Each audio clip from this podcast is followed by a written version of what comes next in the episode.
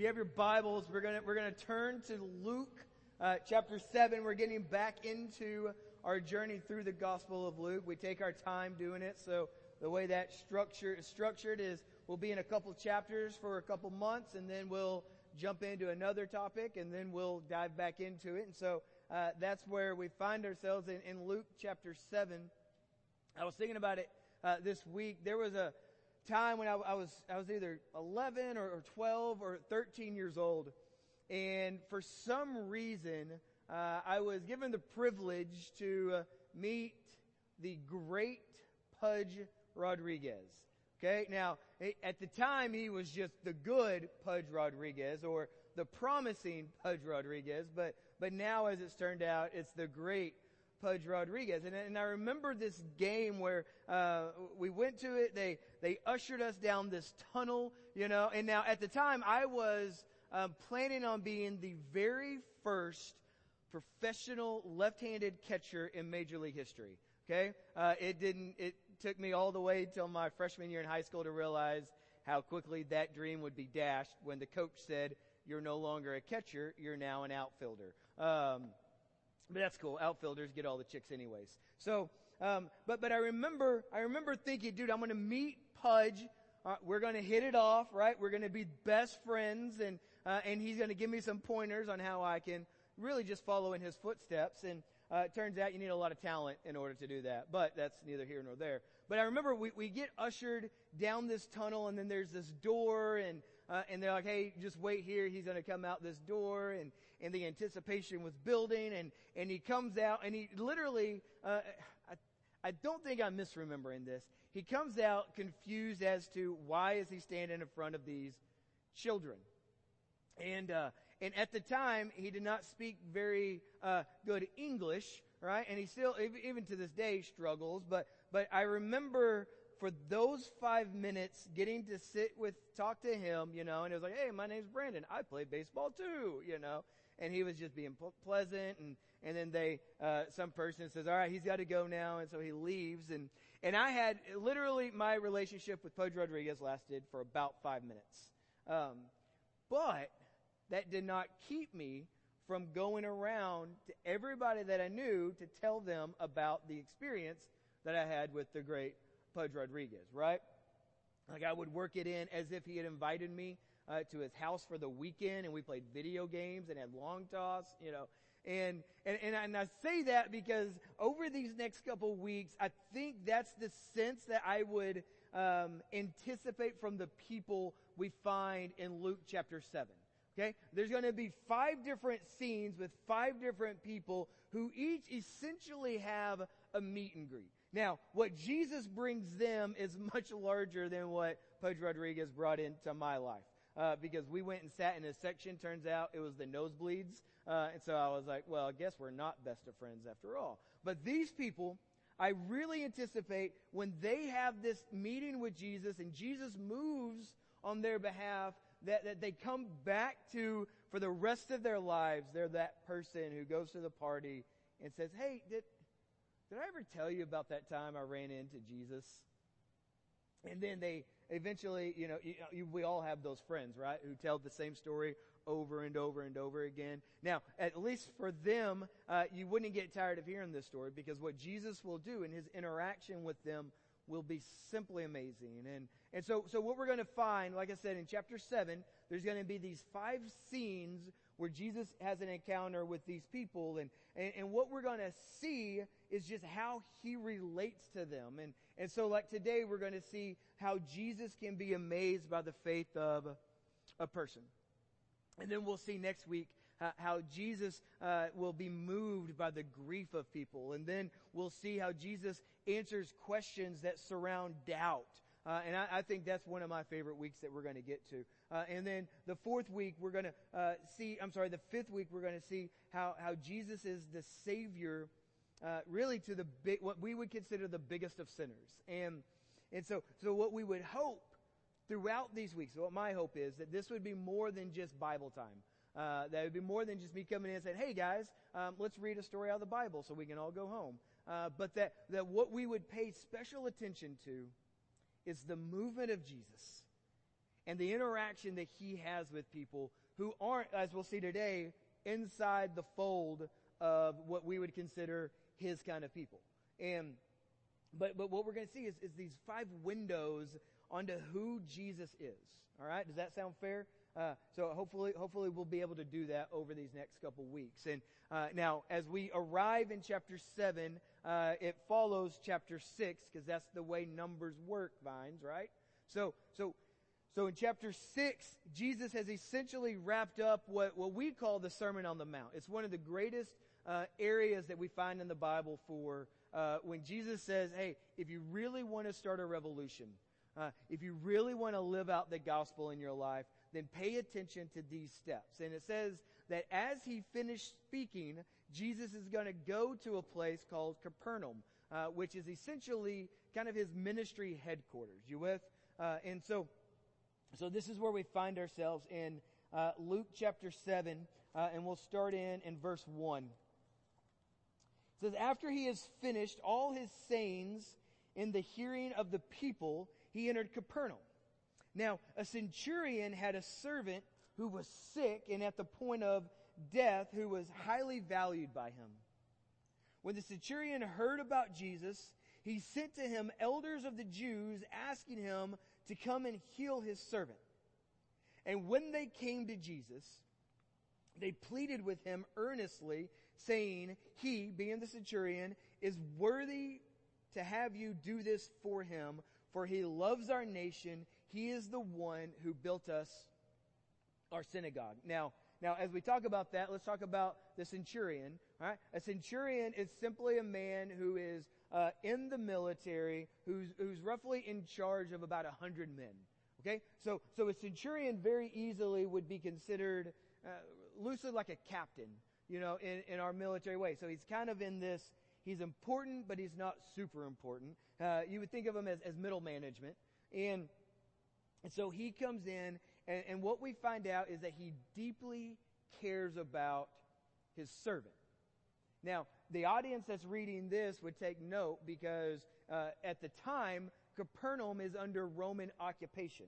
So the Jewish people are, are really a, a nation who has no independence. They're being occupied by the Romans, and that creates in them a lot of tension between them. And, and so, so to find that you have a centurion who cares deeply about his servant was unique in the sense that uh, ultimately what this would be is like having a servant or a slave in your house, and they would very easily be viewed as disposable.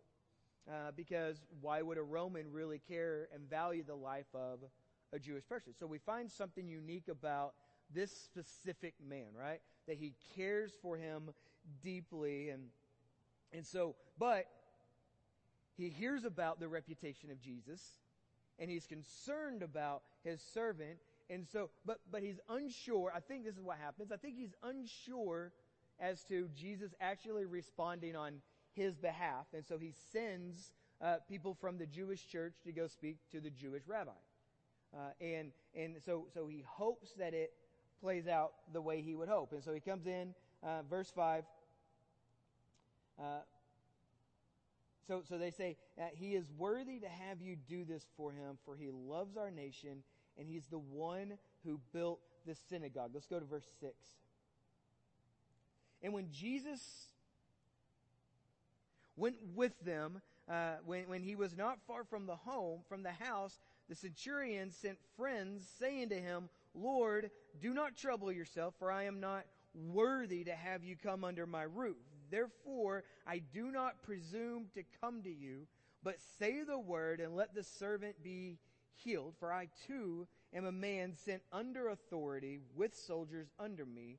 And I say to one, go, and he goes. To another, come, and he comes. And to my servant, do this, and he does it. Right? So it's just pretty much the way parenting works in your house, right? You say go, they go. You say do this, they do this, right? Yeah? No? That's okay, good. I can't tell you how good that makes me feel that you don't know what you're doing either. And so so he comes in and, and, and I think I think verse six is probably the most beautiful of this whole page, right? Because uh, the centurion sends the Jewish friends, uh, and now very easily that we, we find the love that the Jewish people have for the centurion because, because they could have gone reluctantly to Jesus, but they seem to plead his case for the centurion. Like, hey, this is a good guy. This is one we can trust. And, and so he comes in. I think one of the most beautiful parts of this whole passage is verse 6, where it just simply says that, and Jesus went with them. But then there's this confusing scene that develops, right? Because we we see early on this desperate plea of Jesus, please come quickly and save this servant, right? And then all of a sudden, as Jesus is approaching the house, these, these friends of the centurion come out and they're like, hey, don't, don't bother. And we would expect to see them say, hey, don't bother, your servant has died. You're, you're too late. But that's not what we see unfold, is it? What we find, uh, what we see unfold is that the centurion seems to be torn between his unworthiness of being in the presence of Jesus and his love for the servant. And so, so, so what he comes out, he says, he says, just, I believe that if you just say the word, it'll be, it'll be plenty. I believe just, just from you mentioning it from here down the road, it can get done. And I love verse number nine because he comes in. It says, When Jesus heard these things, he marveled at who? Him. The centurion. Think now, think about that. That Jesus Christ looks at this guy and he's like, that's amazing. That's amazing. It says, it says, Jesus marveled at him and turning to the crowd that followed him, said, I tell you, not even in Israel have I found such faith. And that had to be a shot, right?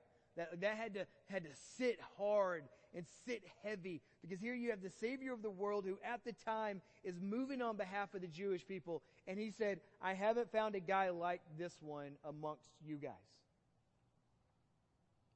says, Not even in Israel have I found such faith. And, and when those who had been sent returned to the house, they found the servant well. And, and I love this scene because the centurion understood ultimately what, what escaped the Jewish people. And, and you see this when you walk through the Gospels, that, that they're constantly on this search of, of who is Jesus? What is Jesus doing? What, what is his purpose here? And, and so, so you have these multitudes who would follow Jesus and they would be amazed by his miracles.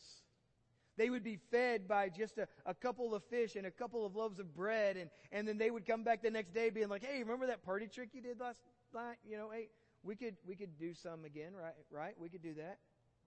They walked and they saw him heal. They, they sat and they witnessed his amazing power and they, they listened. They listened over and over again to this profound wisdom as he says, Hey, I want to explain to you the heart of the Father. I want you to understand that. that, that that's when Jesus speaks to the Jewish people, that's what he's doing. He's pleading with them to understand the heart of their Heavenly Father. Because this was a people who made religion separate from the love of God.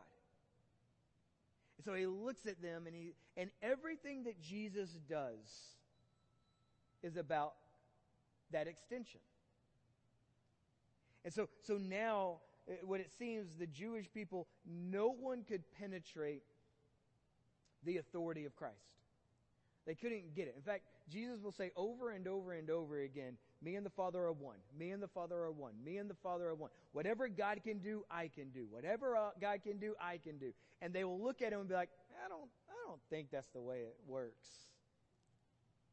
And yet he'll do all these things that show that he has the authority and the power of God. And it seems like the centurion is the first person to really recognize this, to which Jesus is amazed and he looks and he's like, why aren't you guys getting this? Why aren't you seeing this? And, and, and he's like the first one to realize that when Jesus is described in the Bible as Emmanuel, it means God literally with us. And you want to know when that designation was given to him? When he was born. So before we knew how brilliant and how amazing he was, God says, Hey, this is my son. And this is God literally with you. And the centurion seems to get it. And he's like, I'm not worthy of you coming inside my house. Just speak the word, and I believe it's going to happen. And that's exactly the way it played out. Right? What a depressing scene it would be if if they say, just speak the word, and then Jesus speaks the word, and it's like, and then the guy died. Right? It's not the way it works out because, because what we're finding is a larger picture than even our own selves here. Because what we have are, are two themes that are kind of running concurrently throughout these verses. That, that we, we have a smaller theme and then we have a larger theme. And, and we'll address the smaller theme because I think that it's, it's our way of applying what's being said here. And, and the smaller theme is simply this, that, that when my belief and his authority, Jesus' authority collide, I can see great things. I can. I can, I can see great things. That, that it's not until our faith is moving. In fact, uh, the, the great James Boice said it this way that the greatness of this man's faith, the centurion's faith, was not merely that he believed Jesus could heal from a distance, but it was in the degree to which he understood that Jesus spoke with, the, with God's authority and as God. And so, so, so we find Jesus try to teach us about faith throughout the Bible. We'll find these sections when he says, you, you know, if you just have faith the size of a mustard seed, it can expand and it can grow and it can do mighty and powerful things. He'll, he'll talk about if you would, if you would believe, if you would have faith, you could tell this mountain to throw itself into the sea. And, and now we t- tend to read those verses as if you have to be super spiritual and you have to be deeply devoted in order to move a mountain. And what Jesus says that, that with God, all things are possible. Every single time. And so, so God activates so many of his miracles through the extensions of the growing faith of his people. That's what it means. And I wonder, now this isn't an accusation, so everybody can just take a breath and get off my back. But I wonder how many miracles we would see around us if we truly believed that God would move on our behalf. If we truly believe that. Stink. I wonder how many of you would get a good night's sleep if you truly believe that God is moving on your behalf. That, that without faith, it is impossible to please God. That's what we find in the book of Hebrews. Without faith, it's impossible to please God. With faith, He moves in our presence for the purpose of His glory, that, that we don't have to walk around. And this is, this is what's amazing to me, that we have a whole society of Christians. We have a whole group of Christians who are walking in every single day with their fingers crossed that God might do something on their behalf. And what he promises is that every single day he walks with us in every single way. And he says, I want to move on your behalf. Now, now where we get that wrong is we think we, he, we think he says, I want to move according to your comforts. Right? And so our arguments with him become, well, I'm not comfortable, therefore you must not be nice.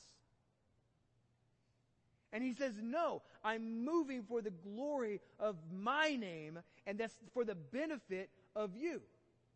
And I love the centurion because he's like, man, just, you're down the road, you're around the corner, just say the word, it's going to happen. And it does. It does. So we don't, we don't have to live. You don't have to live a life with wishful thinking, saying, man, I hope, I hope God's aware of me today. Because he's aware of you because he loves you, and he loves you because he sent his son for you, and his promise that he will never leave you or forsake you. So that's the, that's the smaller thing.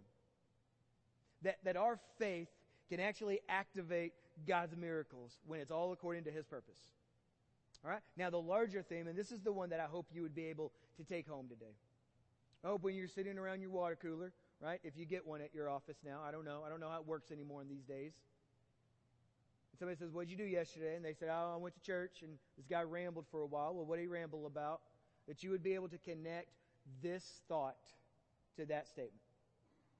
The larger theme is that the authority that Jesus has to heal is the same authority he has to forgive the sinner. The authority that Jesus has to heal is the same authority that he has to forgive the sinner. And we find this to be so important because Jesus is more than just a healer, right? We say this all the time. If you walk away and somebody says, Who is Jesus? and say, Well, he's a guy who can heal, you've missed it. You don't get what he has done. All of those things, all of the miracles, all of the healings, all of the teachings was to express to you your desperate need for him to move in your heart as both your Savior and your Lord. That's why he came. So as we talk about his authority, that, that authority that can heal is also the authority that forgives, which is really what we need. That's all it is. You know, our, our need to be healed, uh, forgiven of our sins is just our need to be healed in our hearts. So he comes in, he talks about this authority in, in Matthew chapter 28. It's like the closing scenes of the gospel. And he's sitting with his disciples, and he gives them what, what we call the Great Commission right? And it rests over them and it rests over us if you are indeed found in Christ Jesus. He says this. He says, he says, Jesus came to them, uh, came and said to them, and I want you to note this, all authority, all authority in heaven and on earth has been given to me. Go therefore and make disciples of all nations, baptizing them in the name of the Father and the Son and the Holy Spirit, teaching them to observe all that I have commanded you. And behold, behold, I will be with you always. And then in one of the most ironic um, statements in all the Bible, he ascends to the heavens. He's like, I'll be with you always. See you later. You know? So let me, let me give you two quick thoughts about this authority. Okay, because it's really important that we get this. That God grants Jesus authority to rescue man from sin. That is why he has been sent. That's why John the Baptist will look and say, That's the Lamb of God who takes away the sins of the world.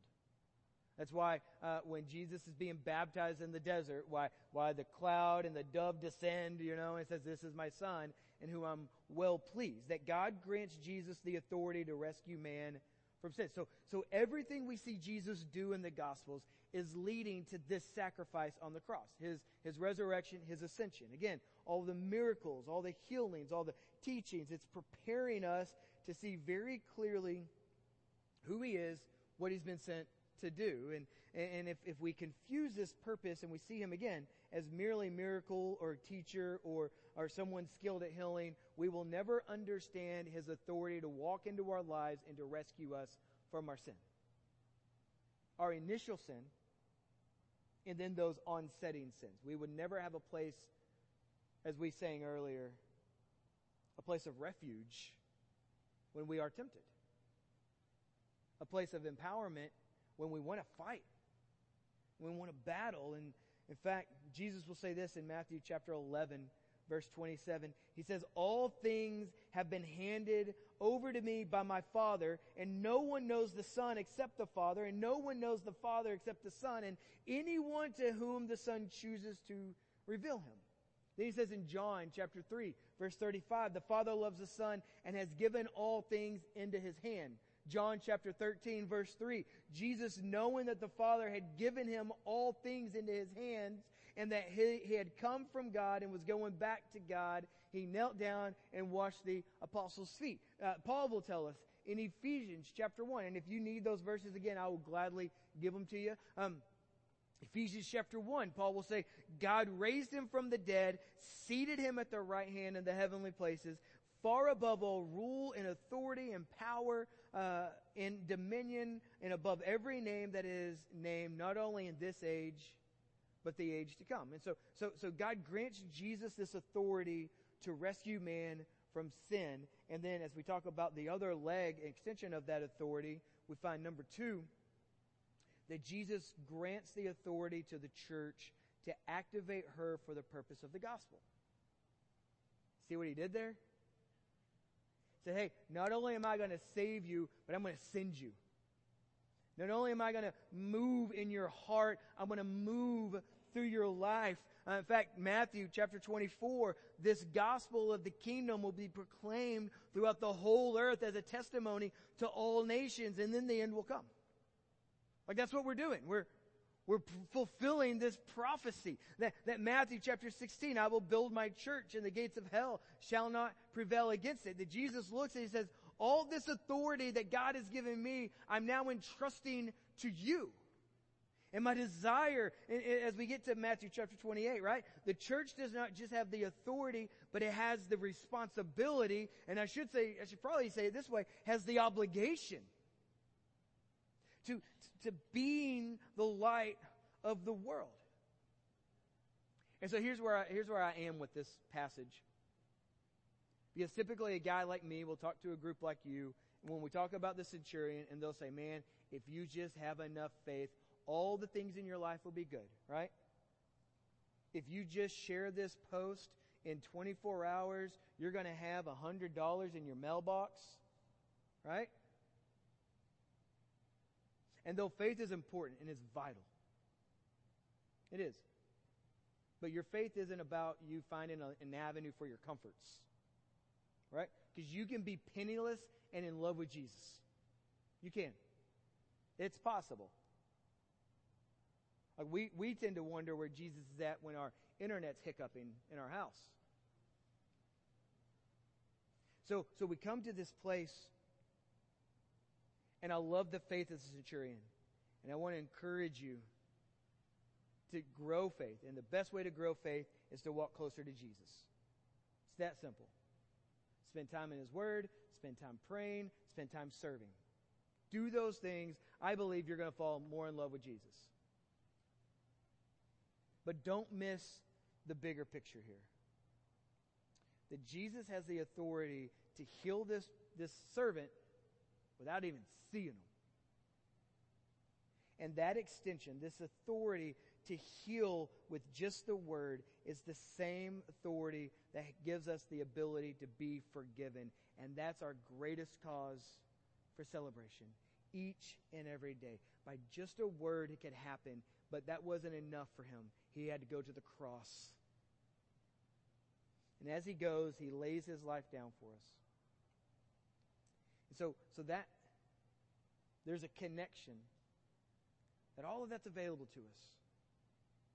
It is. I, I just wonder if we're willing to walk in it. If we're willing to, if we, if we're daring enough to explore it. I ran out of notes, so we're done. I love you guys. This this week our desire is to love God by. Okay, as we wrap up, I'm going to pray us out, but, but I want to make a couple things available to you.